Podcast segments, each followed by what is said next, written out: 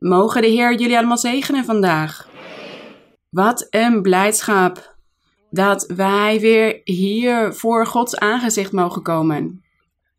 Zoals broeder Andres net zei, deze dag is van God, net als alle andere dagen. En wat mooi is het. Wij verblijden ons hierin. Elke zondag en ook elke dag van de week. Elke dag verblijden wij ons, want of er is een lofprijzingsdienst of een bijbelstudie. De kerk zal binnenkort weer normaal beginnen met alle diensten. Dus dan zullen we op dinsdag en zaterdag weer bijbelstudies hebben.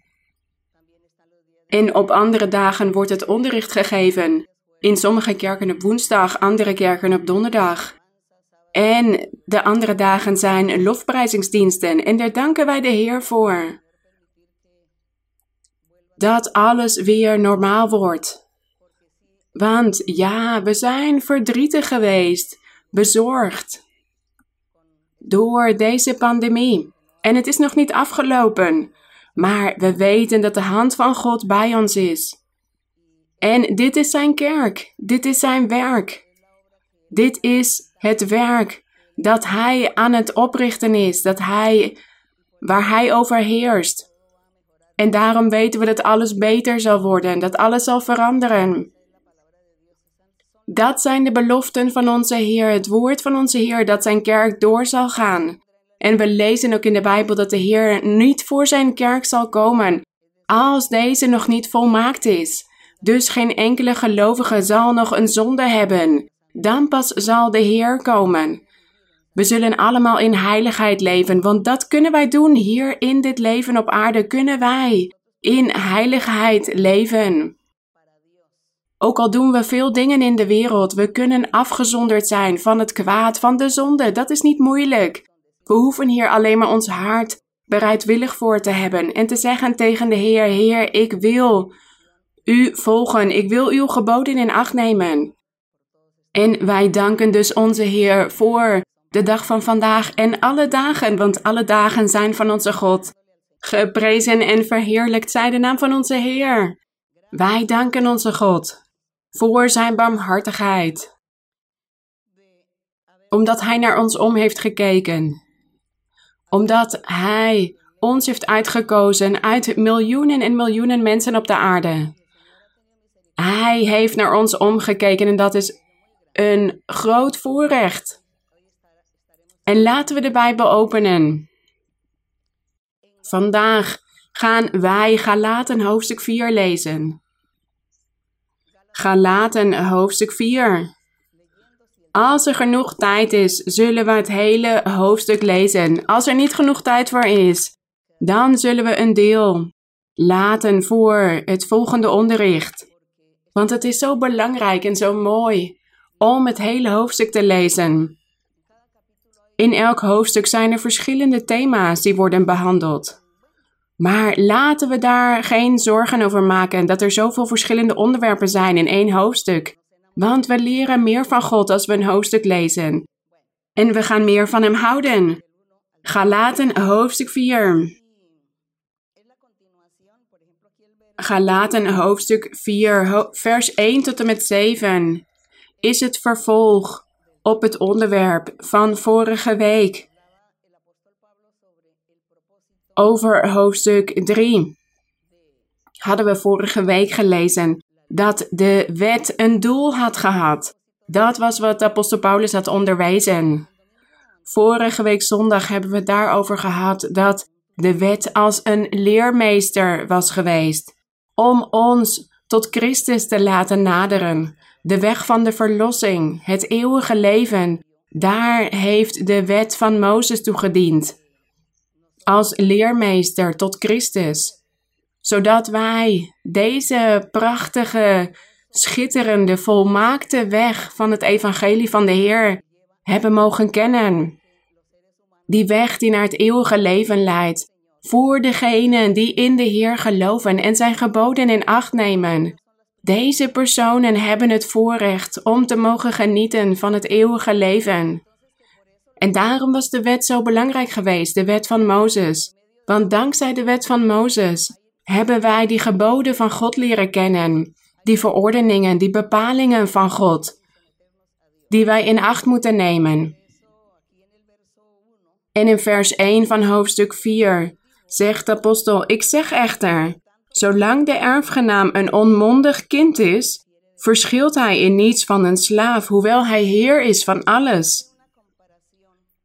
Hij vergelijkt hier de wet van Mozes met het evangelie van onze Heer Jezus Christus. Met de werkelijke aanwezigheid van de Heer op de aarde en onder de gelovigen. Toen hij op de aarde was en aan het verkondigen was, waren er vele getuigen. En hij openbaarde zich met vele wonderen, tekenen. En duizenden jaren zijn voorbij gegaan. Maar hij blijft zich openbaren. En de apostel Paulus vergelijkt hier wat wij vandaag de dag meemaken met de Heer. Met wat er gebeurt als er een kind is en hij krijgt wellicht een erfenis van zijn ouders wanneer zij overlijden.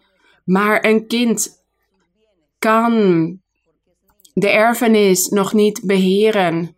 Hij heeft een voogd of een beheerder nodig, een leermeester, iemand die voor zijn financiële belangen opkomt, die zijn financiële belangen behartigt, want hij kan dit nog niet zelf, als kind. En zo was de wet van Mozes. Voor degenen die geloof hadden, voor degenen die zich daaronder wilden onderschikken. Maar wie was de enige die zich daar volledig aan heeft onderschikt? De Heer. Maar toch probeerden mensen de wet van Mozes wel in vervulling te brengen, alles in acht te nemen. En toen de Heer verscheen op de aarde om te verkondigen, zei hij: Vandaag zijn de dingen anders. Het koninkrijk der hemelen is nabijgekomen. En die wet die die leermeester was, die wordt nu opzij gelegd, want het kind is volwassen geworden. En nu kan die kind wel voor zijn belangen opkomen. Hij kan nu zijn geestelijke zaken zelf behartigen. Dat was de Heer Jezus Christus. In degene die tot het volk van Israël behoorden, die onder de wet van Mozes hadden geleefd. Onder al deze verordeningen, bepalingen van God en die zegeningen en straffen van God hadden ontvangen. Zij waren dat kind geweest totdat de Heer Jezus op de aarde kwam om zijn evangelie te verkondigen, nadat hij de wet volledig had vervuld. Toen was dat kind volwassen geworden en kon hij zijn eigen belangen behartigen. Zo vergelijkt de apostel de wet van Mozes met het evangelie, met toen de Heer zich op de aarde openbaarde. En daarom staat hier in vers 1: Zolang de erfgenaam een onmondig kind is, verschilt hij in niets van een slaaf. Ja, een kind en een slaaf zijn dan hetzelfde. Want ze moeten luisteren naar wat hen opgedragen wordt, wat een volwassene over hen zegt. Hoewel hij heer is van alles, staat hier, maar omdat hij nog een kind is, kon hij zijn eigen belangen nog niet behartigen. Dus hij moest onder de wet van Mozes leven. De wet van Mozes moest in acht genomen worden. Maar toen het kind volwassen was geworden, dus toen de Heer Jezus de teugels in hand nam om zijn bediening te beginnen, om zijn kerk te vormen, een tempel voor God, een geestelijke tempel, toen was dus dat kind volwassen geworden en had hij geen voogd of beheerder meer nodig. Vers 2. Maar hij staat onder voogden en beheerders, tot het tijdstip dat de Vader van tevoren heeft bepaald. Zo waren ook wij, de gelovigen in Christus Jezus, in vers 3. Toen wij nog onmondige kinderen waren, als slaven onderworpen aan de grondbeginselen van de wereld, onder de wet van Mozes. Maar toen de volheid van de tijd gekomen was, zond God zijn zoon uit, geboren uit een vrouw, geboren onder de wet. Kijk, hij was geboren onder die leermeester. Vers 5. Om hen die onder de wet waren, vrij te kopen. Ja, want zij waren als slaven onder de wet. Daarom kwam hij om hen vrij te kopen, opdat wij de aanneming tot kinderen zouden ontvangen. Dit is het grote werk dat de Heer heeft gedaan. Hij had degene vrijgekocht die op de verlossing van God aan het wachten waren. Degenen die geloofden, die de Heer aan hadden genomen en degenen die Hem aan hebben genomen in deze tijd en die Hem nog zullen aannemen in de toekomst. Zij zullen als kinderen van God aangenomen worden. Vers 6. Nu, omdat u kinderen bent, heeft God de geest van zijn zoon uitgezonden in uw harten. Die roept Abba, Vader. Dit is een Griekse term van lofprijzing of om te zeggen dat de mens vandaag de dag een vertrouwelijke omgang met God kan hebben. Elk mens kan direct tot God spreken. Elk mens kan zich voor God stellen en met de Heer een direct contact hebben. En waarom? Dankzij het prachtige werk van de Heilige Geest. Want hier staat dat God de geest van zijn zoon uitgezonden had in uw harten, in de harten van de gelovigen. De Heilige Geest. En in sommigen van ons is de Heilige Geest al in ons hart. En voor anderen is de Heilige Geest om hen heen. En daarom kan iedereen openbaringen van God ontvangen, of dit nou profetieën zijn of dromen, of openbaringen. Dat is dat directe contact van de mens met God. In de oudheid kon dit niet. Mensen konden niet direct met God spreken. Dit gebeurde alleen maar door middel van profeten. En God sprak tot de mensen ook door middel van de wet van Mozes, maar niet direct met elk persoon. En vandaag, omdat de Heilige Geest in ons midden is, hebben wij nu die vertrouwelijke omgang met God. Want hier staat, omdat u kinderen bent, heeft God de geest van zijn zoon uitgezonden in uw harten, de Heilige Geest in onze harten. De geest van zijn zoon, zegt hij hier.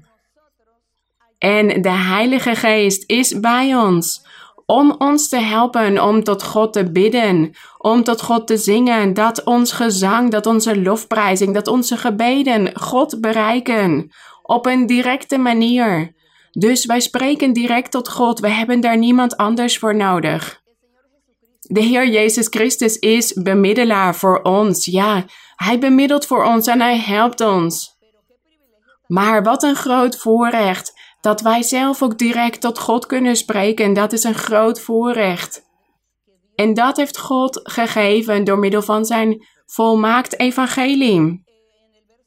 Vers 7. Dus nu bent u geen slaaf meer, maar een zoon. En als u een zoon bent, dan bent u ook erfgenaam van God door Christus. Dus, hij zegt hier dat degenen die onder de wet leefden, dat zij slaven waren, maar omdat de Heer was gekomen en zijn prachtige werk had verricht, waren zij geen slaven meer. Degenen die geloofden en geloven en zullen geloven, zij zijn geen slaven meer. Maar God geeft ons nu de titel dat we kinderen van God zijn en ook erfgenamen door Christus. Gezegend zij zijn naam. Vers 8. De apostel Paulus heeft het hier over dat iedereen een slaaf was van de zonde, van de duivel. En waarom? In vers 8. Maar destijds, toen u God niet kende, dus ja, zij kenden God niet. En u diende hen die van nature geen goden zijn. Hij zegt hier dat in de oude tijd, en hij had het hier niet over het volk van Israël, maar over de buurlanden, de vreemde landen, wat ook wel de heidenen werden genoemd. En de apostel Paulus verkondigde tot Joden, maar ook tot heidenen en in vers 8 spreekt hij tot de vreemdelingen, degenen die geen Israëlieten waren.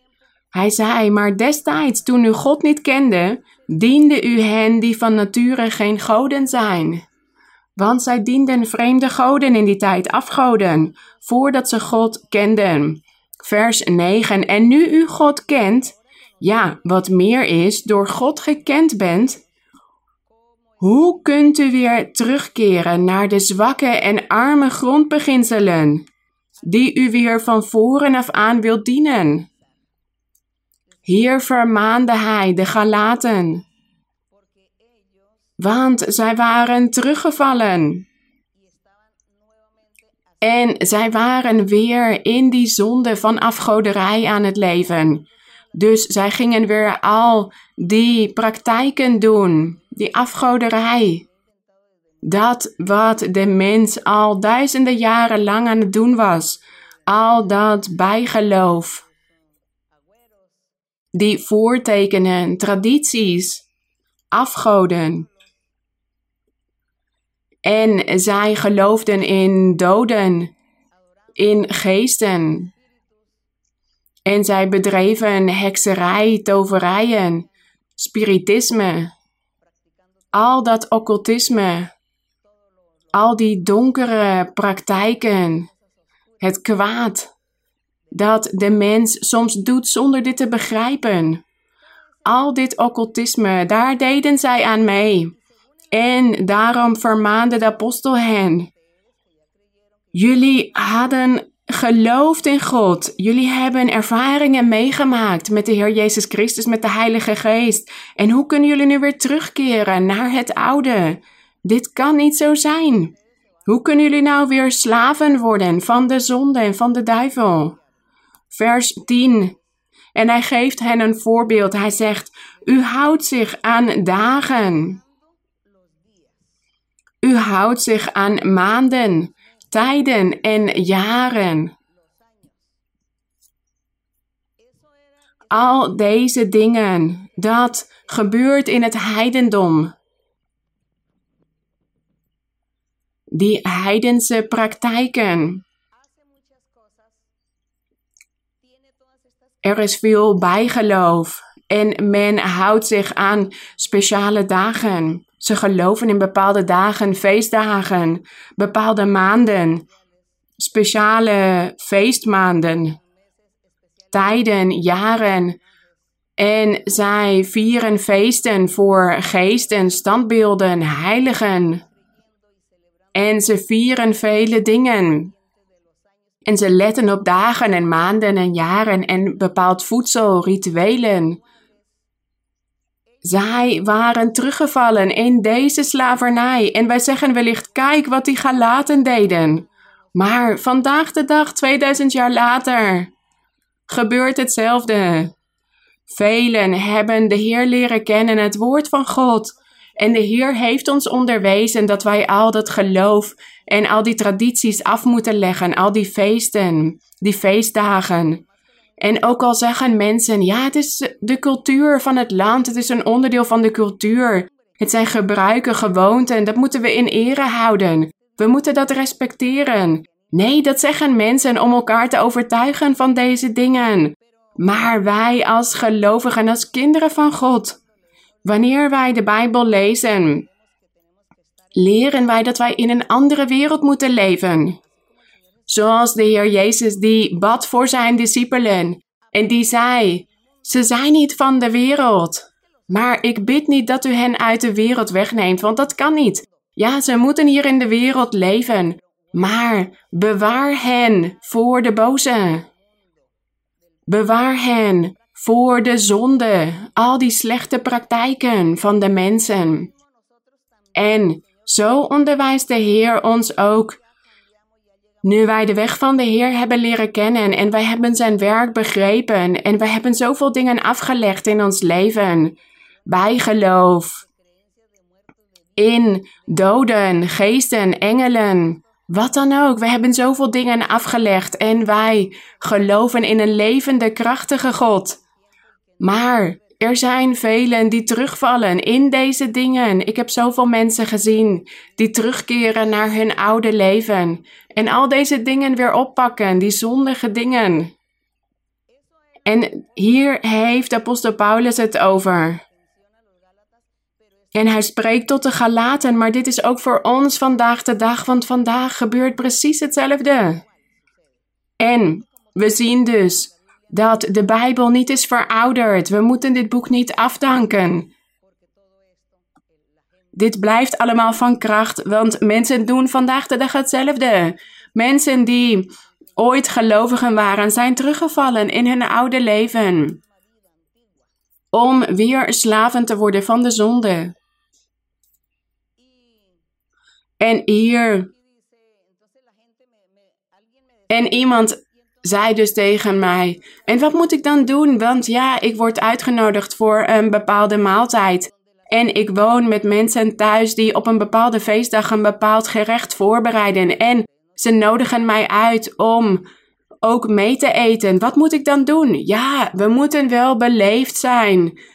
Wij moeten beleefd zijn. Dus als we in hetzelfde huis wonen, ja, dan nemen wij dat eten aan. Dan ontvangen wij die maaltijd. Maar als wij gaan zeggen: nee, geef mij dat eten niet, want dit is afgoderij, dit is zonde. Dit is nu een feest voor, ze zeggen voor het kind Jezus, maar dit is voor de duivel. En dit is een zonde. Als u dit zo zegt, als u op deze manier antwoordt, dan zullen mensen tegen u zeggen dat u fanatiek bent, dat u overdreven bent. Dus neem gewoon die maaltijd aan als u in datzelfde huis woont. Wat is de zonde dat u naar de supermarkt gaat en dat u alle dingen gaat kopen, alle ingrediënten, om dat feest te vieren, dat feest voor die heiligen. Dat die dag wordt gevierd. Ja, dat u dan de dingen gaat kopen en alles gaat voorbereiden. En dat u uw huis gaat versieren en dat u mensen gaat uitnodigen om dat feest met u te vieren. Dan bent u aan het zondigen. Als gelovige in de Here bent u dan aan het zondigen tegen God. Maar als u in dat huis woont en ja, u moet ook eten die dag, en mensen bieden u een maaltijd aan, zeg dan gewoon: Oké, dank u. U hebt dan die dingen niet georganiseerd. U hebt het niet zelf gedaan. En zo zijn er ook mensen die zeggen: Ja, mijn man of mijn vrouw die verplicht mij dat ik naar de familie moet gaan op die dag om ook aan de maaltijd deel te nemen. Wees dan wijs. Wees beleefd. Want ja, wellicht moet u dan met uw partner meegaan om niet onbeleefd te zijn. U kijkt wat u kunt doen, want wellicht is uw partner te overtuigen en zegt u: respecteer mijn geloof en ik blijf liever hier. Maar als dit problemen oplevert, doe dit dan niet, want we willen geen problemen in het huwelijk. En hier zei de apostel dus tegen hen: Jullie hebben de Heilige Geest ontvangen, geestelijke gaven. En nu zijn jullie teruggevallen en houden jullie je weer aan dagen, maanden, tijden en jaren. Vers 11. Ik vrees voor u dat ik mij misschien te vergeefs voor u heb ingespannen. Kijk wat de apostel voelde, zo voel ik dit ook soms. Als ik erachter kom dat bepaalde mensen die jaren in de kerk waren en geestelijke gaven hadden ontvangen, dat ze terugvallen in hun oude leven, dan zeg ik ook tegen de Heer: Heer, ik heb te vergeefs gewerkt voor hen. En dat is een menselijke manier waarop we dat zo zien. Zoals de apostel dit hier zei: Ik vrees voor u dat ik mij misschien te vergeefs voor u heb ingespannen. Dit zeggen wij als mensen, want wij voelen dit zo. Wij worden dan verdrietig. Maar de Heer zegt ons dan: Nee, maak je geen zorgen, je hebt niet te vergeefs gewerkt. raak niet ontmoedigd. Ga door. Als deze niet wil, dan zal een ander wel willen geloven. Maak je geen zorgen. Ja, God bemoedigt ons zo. Maar op een menselijke manier voelen wij die teleurstelling. Vers 12.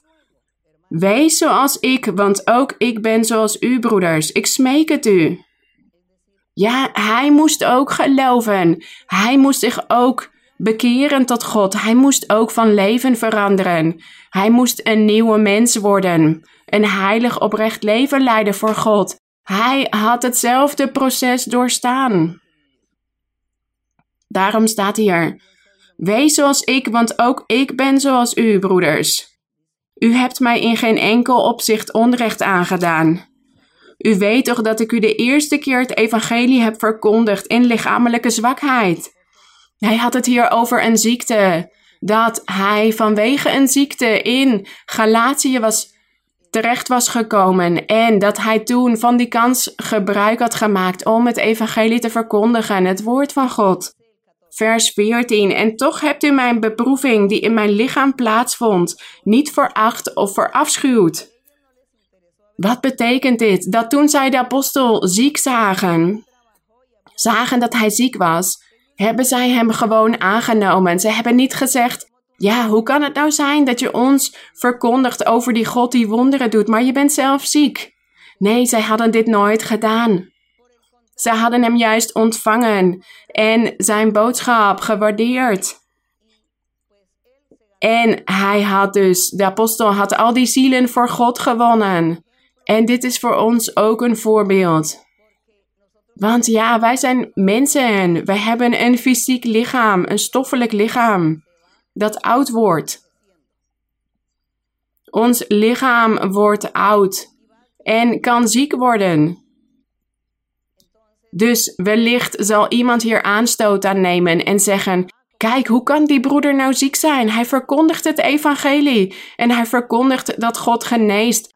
En kan hij zelf niet beter worden? Heeft niemand hem de handen opgelegd zodat hij beter wordt? Nee, dit is normaal. We worden allemaal een keer ziek.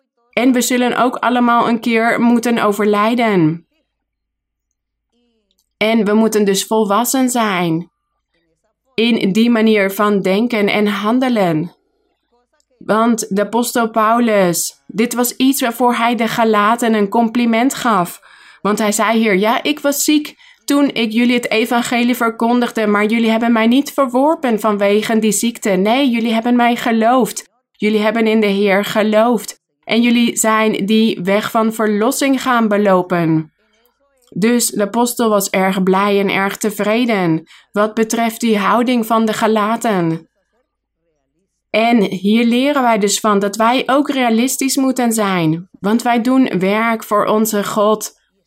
En wij zeggen tegen de Heer: Heer, ik zal u dienen. Maar we weten dat op een gegeven moment ons leven hier op aarde moet ophouden. En er zijn mensen die daar aanstoot aan nemen, want die denken dat wij eeuwig in ons lichaam kunnen leven, maar dit is niet zo. Laten we realistisch zijn en volwassen in onze manier van handelen en denken. Laten wij de duivel niet onze verlossing afnemen vanwege dit soort dingen. Omdat wij als kinderen denken. Nee, wij moeten als volwassenen denken en handelen. En de apostel Paulus was hen dus dankbaar. Daarom zei hij in vers 14: Jullie hebben mij niet veracht of verafschuwd vanwege die ziekte, maar jullie hebben mij ontvangen als een engel van God, ja, als Christus Jezus. Gezegend zij de naam van onze Heer. Vers 15. Waarin prees u zich dan gelukkig? Ja, hij zegt hier. Jullie hebben in mij geloofd toen ik jullie het evangelie heb verkondigd, maar nu zijn jullie teruggevallen. Waarom? Waarin prees u zich dan gelukkig? Waarom was u dan blij over al die zegeningen? Want ik kan van u getuigen dat u zo mogelijk uw ogen zou hebben uitgerukt en aan mij gegeven zou hebben. Ja, laten we gedenken dat de apostel op een gegeven moment blind was geworden, maar God had hem weer zijn zicht teruggegeven. Vers 16. Ben ik dan uw vijand geworden door u de waarheid te zeggen? Zij beijveren zich niet met goede bedoelingen voor u, maar zij willen ons uitsluiten opdat u zich voor hen zou beijveren. Dus hij spreekt hier over een groep mensen in die tijd die de Galaten iets anders wilden onderwijzen, die een obstakel waren in hun geestelijk leven. En de apostel was hier bezorgd om. En dit gebeurt ons vandaag de dag ook. Vers 18. Nu is zich te beijveren voor het goede altijd goed. En niet alleen als ik bij u ben. Mijn lieve kinderen, van wie ik opnieuw in barensnood ben, totdat Christus gestalte in u krijgt.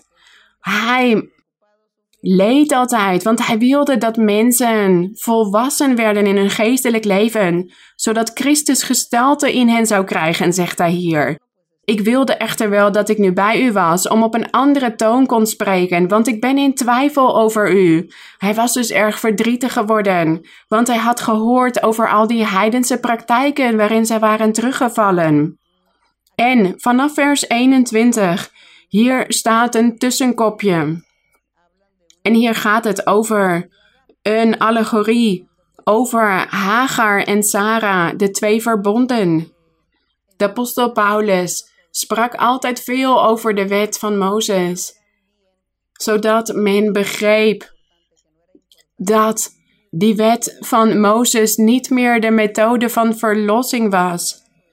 Want er waren ook vele Joden in die tijd die bijvoorbeeld de Galaten probeerden te bekeren tot het Jodendom.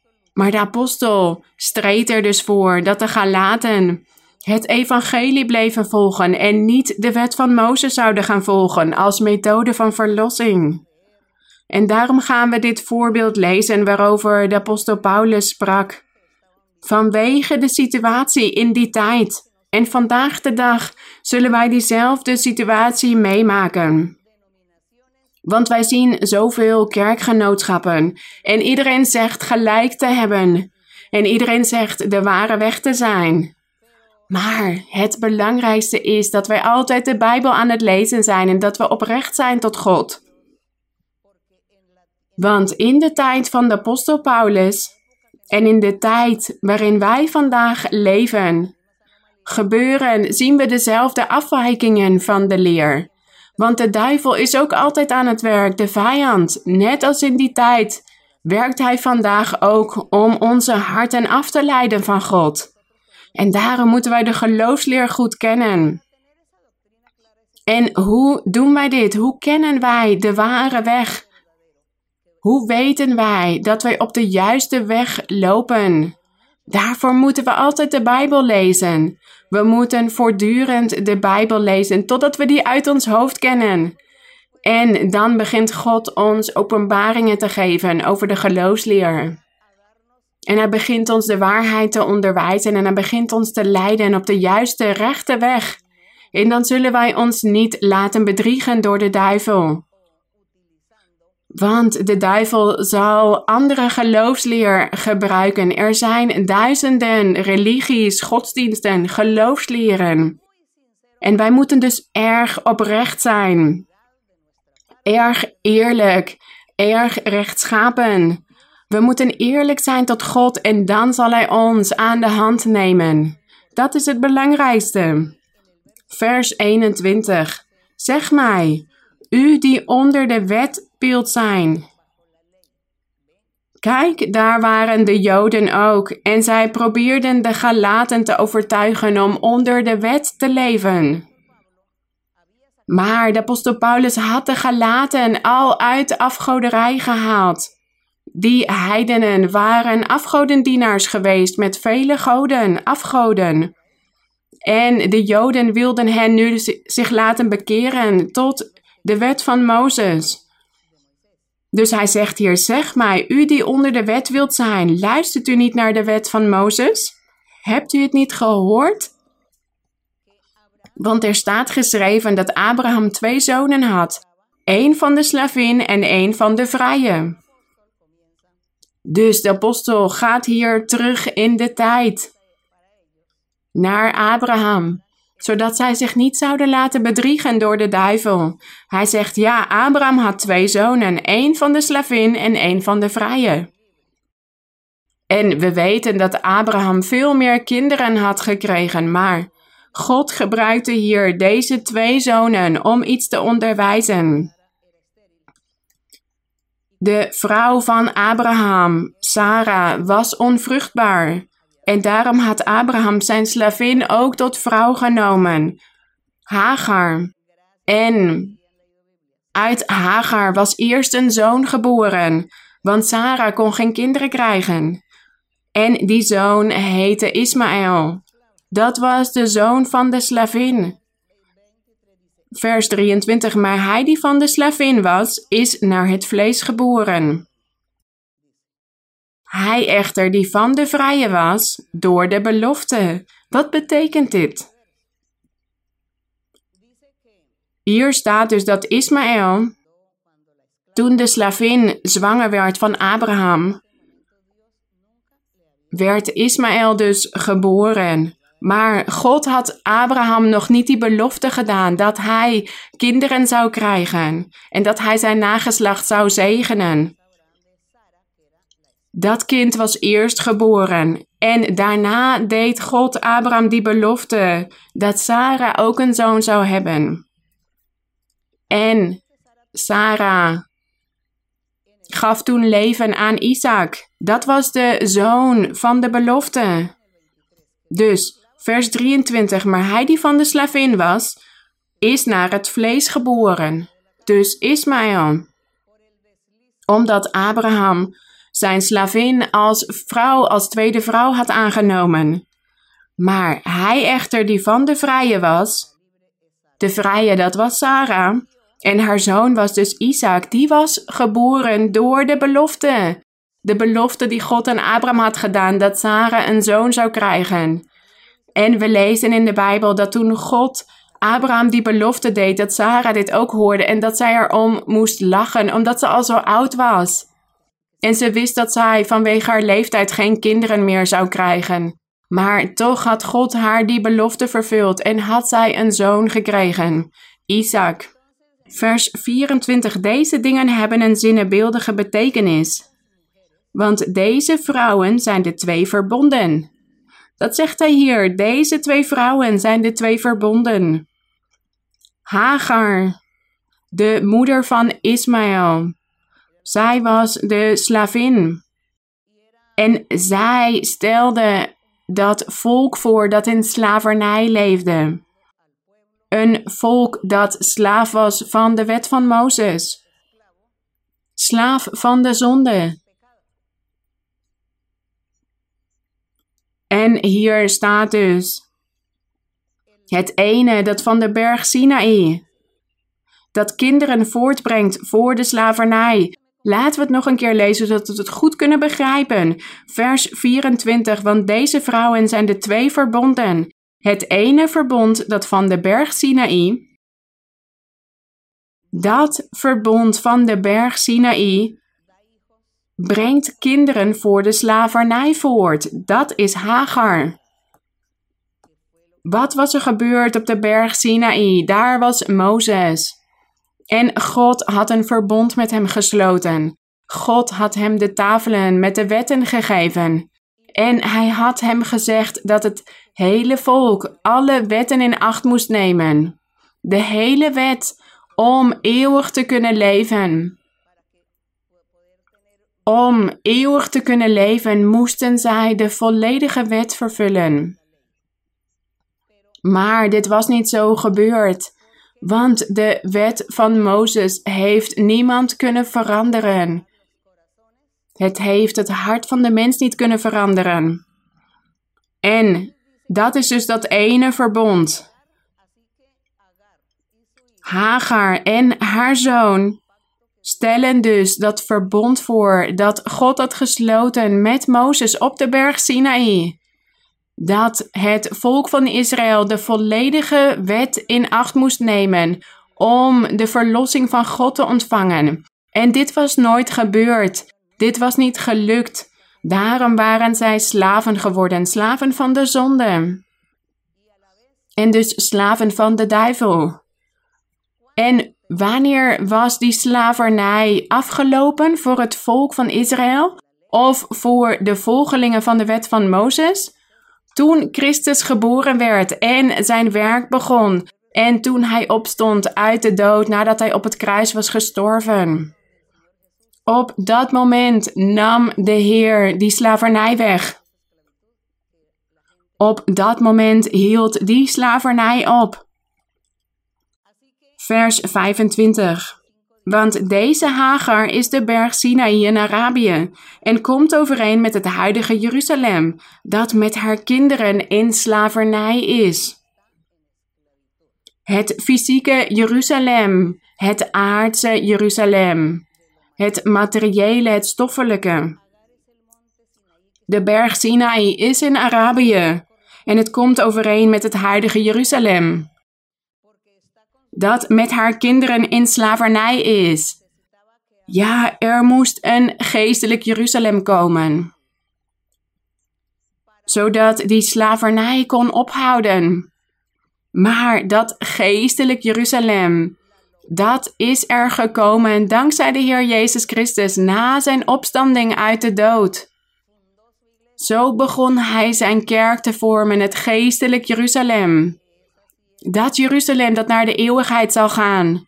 Dat geestelijk Jeruzalem. En dat bestaat uit mannen en vrouwen die in Christus geloven. Die in het ware evangelie van de Heer Jezus Christus geloven. Zij zijn dat geestelijk Jeruzalem. En dat geestelijk Jeruzalem zal naar de eeuwigheid gaan, zal daarvan genieten. Omdat dat geestelijk Jeruzalem wordt geleid door de geest van God. Maar het fysieke Jeruzalem, het Jeruzalem uit de oude tijd, dat Hagar en Ismaël voorstelden, dat Jeruzalem, dat onder de wet van Mozes leefde, die wet die niemand kon veranderen. Ze hadden de geschreven wetten en iedereen las de wetten of ze werden de wetten voorgelezen, maar ze konden dit niet allemaal in vervulling brengen.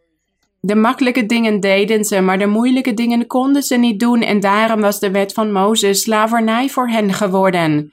Totdat de Heer Jezus Christus kwam om die slavernij weg te nemen en het geestelijk Jeruzalem te vormen. Vers 26, maar het Jeruzalem dat boven is, dus het geestelijk Jeruzalem, is vrij. En dat is de moeder van ons allen. En Sarah, de eerste vrouw van Abraham, stelde deze moeder voor. Dat Jeruzalem dat boven is, het hemelse Jeruzalem en dat vrij is. En hier staat, en dat is de moeder van ons allen. Want er staat geschreven. Hier staat dat wij kinderen van Abraham zijn, kinderen van Sarah. En dit Jeruzalem dat boven is, het geestelijk hemels Jeruzalem, is dus moeder van ons allen. Daarom, wanneer u het boek Hooglied leest, raakt u wellicht verward. Hooglied gaat over dat gezang van de Heer voor de kerk, voor zijn kerk. En soms spreekt hij over haar als haar vriend, als zijn vriendin, of als zijn zuster, of als zijn moeder. Dit is allemaal hetzelfde geestelijk Jeruzalem. Soms wordt het Jeruzalem, moeder genoemd, soms zuster en soms vriendin. Dat zijn allemaal verschillende rollen die de kerk speelt.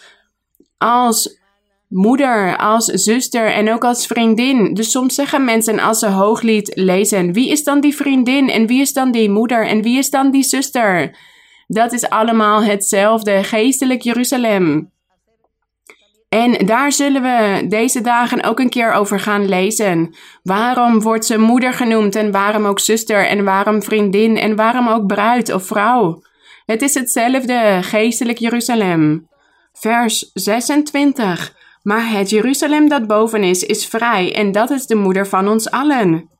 Want er staat geschreven, en dit staat in Jesaja 54 vers 1.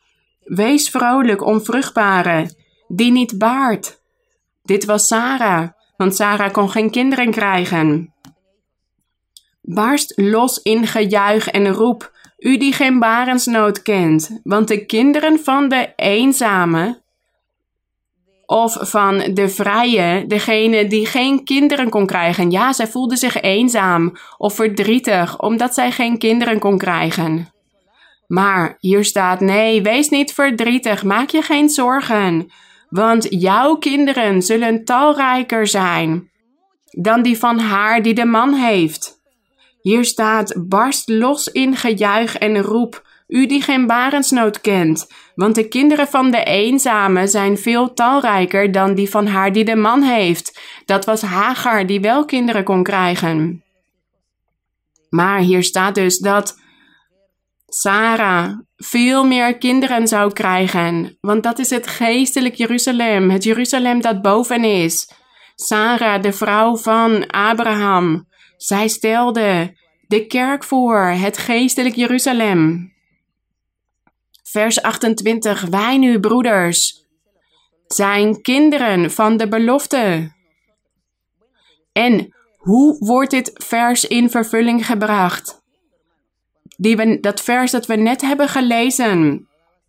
Vers 27 dat de kinderen van de eenzame talrijker zijn dan die van haar die de man heeft. De kerk was verborgen. Ten tijde van de wet van Mozes. De kerk was nog onder het stof. Het was verborgen. Maar hier staat: barst los in gejuich en roep. Word wakker. Want toen de Heer Jezus begon te verkondigen, begon hij die kinderen voor te brengen. Toen werden er vele kinderen geboren, de gelovigen. Iedereen die gelooft in het evangelie van Christus wordt een kind van God. En daarom staat hier dat de kinderen van de eenzame veel talrijker zijn dan die van haar die de man heeft. En dit zijn dus de gelovigen. Toen de Heer zijn evangelie begon te verkondigen, meer dan 2000 jaar geleden, werden die eerste kinderen geboren van het Jeruzalem dat boven is. En tot op de dag van vandaag worden er kinderen geboren voor dit geestelijk Jeruzalem. Dat is dit symbool, deze metafoor of allegorie. Een zinnenbeeld, een prototype, Sarah die geen kinderen kon krijgen, want de kerk was nog verborgen ten tijde van de wet van Mozes. Al die jaren dat het, wet van, dat het volk van Israël onder de wet leefde, konden er geen kinderen geboren worden voor het Jeruzalem dat boven is.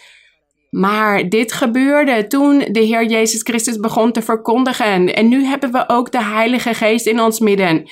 En die helpt ons om kinderen van God te worden.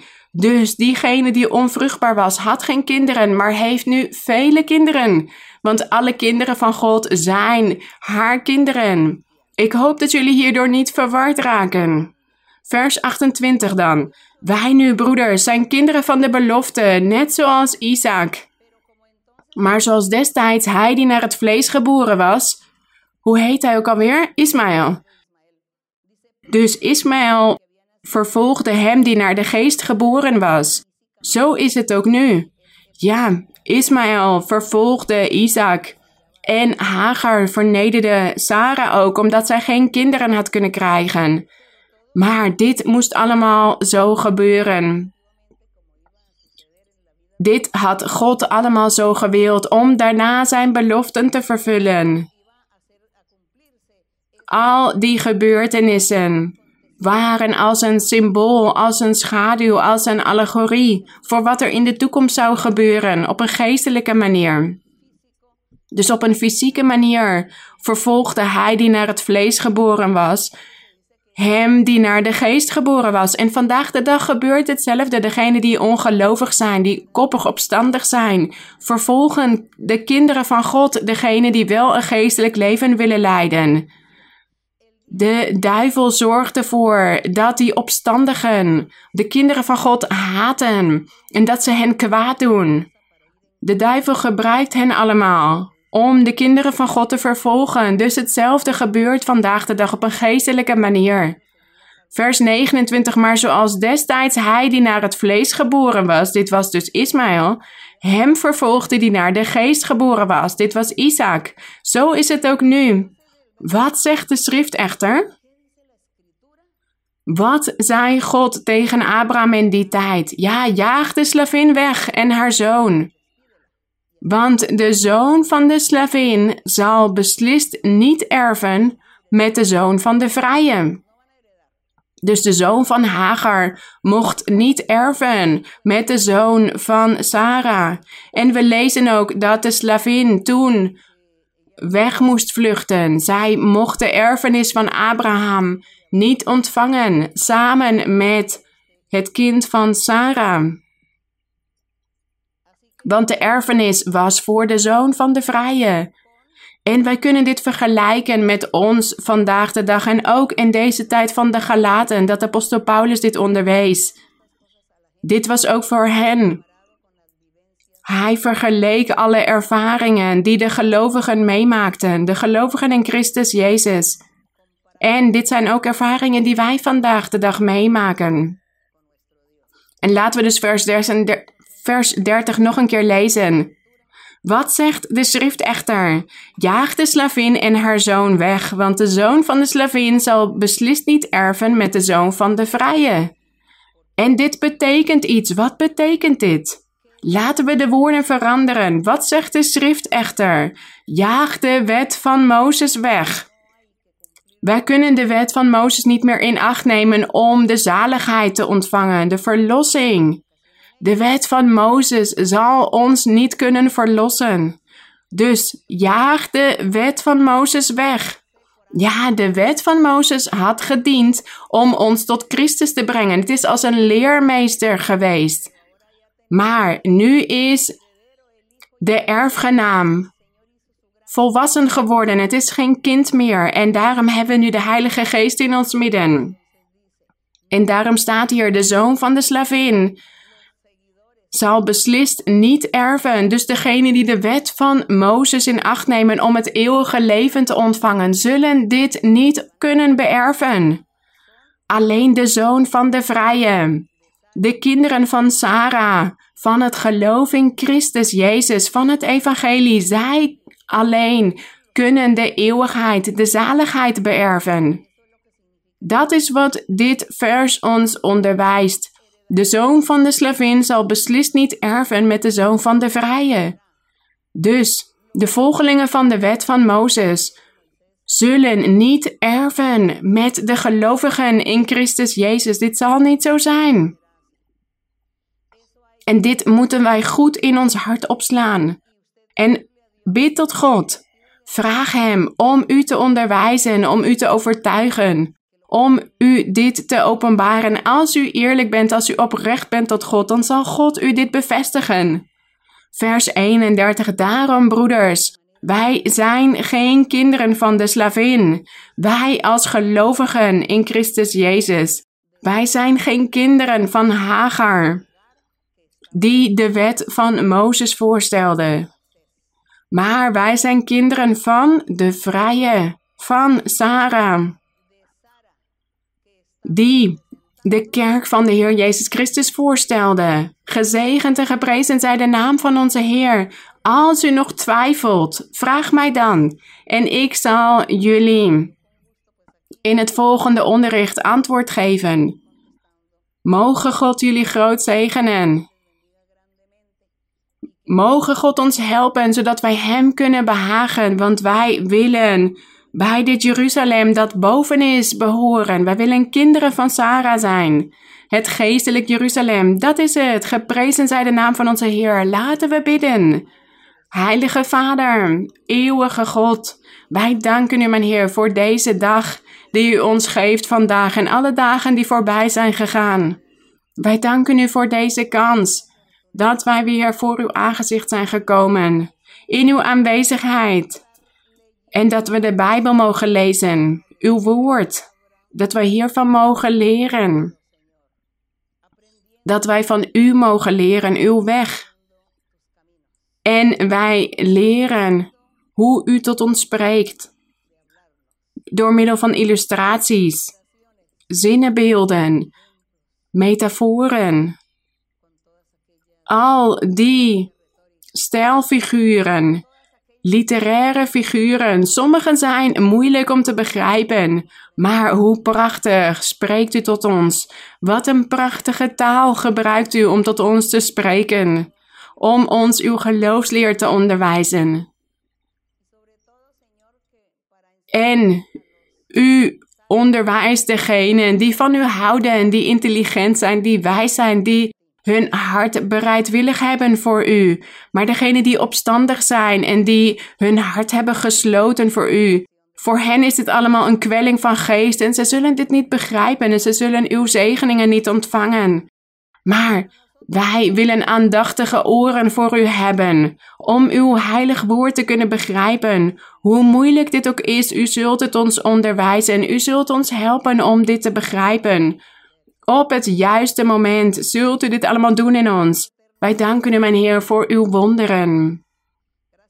Wij danken u voor alles wat u voor ons doet, voor alles wat u voor ons hebt gedaan. In deze duizenden jaren sinds de aarde is geschapen. Sinds dat u de mens hebt geschapen, mijn Heer, zoveel ervaringen, zoveel prachtige ervaringen hebben zoveel mensen met u meegemaakt. En anderen hebben vele teleurstellingen meer meegemaakt, straffen van u ontvangen. Maar wij zijn uw prachtige weg aan het leren kennen en wij willen genieten van uw wonderen, uw zegeningen, uw liefde, uw medeleven, uw barmhartigheid, uw genade. Wij willen hiervan genieten, mijn Heer. En wij danken u, mijn Heer, want wij genieten hiervan. En dat betekent dat u ook naar onze gebeden luistert, dat u onze gebeden verhoort, onze lofprijzingen, onze hartverlangens. En u kijkt ook naar onze behoeften. Uw oren zijn altijd aandachtig, want u luistert altijd naar degenen die u trouw zijn. Heilige Vader, ik vraag u ook om om te kijken naar degenen die ziek zijn. Er zijn zoveel ziekten, mijn Heer. En we kunnen niet alle ziekten opnoemen. Maar ik vraag u, mijn Heer, velen zijn tot u aan het bidden en vragen om gezondheid. Ze vragen om genezing. En velen hebben ook behoeften, hartverlangens. Zegen iedereen, mijn Heer. Strek uw krachtige hand uit. En geef iedereen in overeenstemming met uw genade, uw liefde. We danken u, mijn Vader. Gezegend zij u, mijn Heer, tot in alle eeuwigheid. In de naam van de Heer Jezus Christus, uw geliefde Zoon, vraag ik u om hen te bevrijden, die slaaf zijn geworden van demonen, hekserijen, tovenarijen, vervloekingen. Bevrijd hen, breek die ketens, maak die boeien los, mijn Heer. In de naam van Christus Jezus vraag ik u dit. In de heerlijke naam van de Heer Jezus Christus, uw geliefde Zoon. Wij danken u, mijn Heer, de eer en de glorie zij aan u tot in alle eeuwigheid. Amen, gezegend zij de Heer. Laten we koor 139 zingen. Hij heeft zoveel voor mij gedaan. Ja, God heeft zoveel voor ons gedaan. Hij heeft zoveel voor mij gedaan. Hij heeft zoveel voor mij gedaan. Ik kan echt nooit de helft vertellen van alle dingen die de Heere voor mij heeft gedaan. Hij heeft zoveel voor mij gedaan. Hij heeft zoveel voor mij gedaan. Ik kan echt nooit de helft vertellen van alle dingen die de Heere voor mij heeft gedaan. Wat prachtig. Ja, we kunnen nooit de helft vertellen van alles wat God voor ons heeft gedaan in ons leven. Gezegend zij de naam van onze Heer. Dank jullie wel, mijn geliefde broeders en ook degenen die hier voor de eerste keer zijn. Mensen die nieuw zijn in de kerk, mogen God jullie allemaal groot zegenen. Vele groeten voor jullie allemaal, ook voor de kinderen. En tot binnenkort.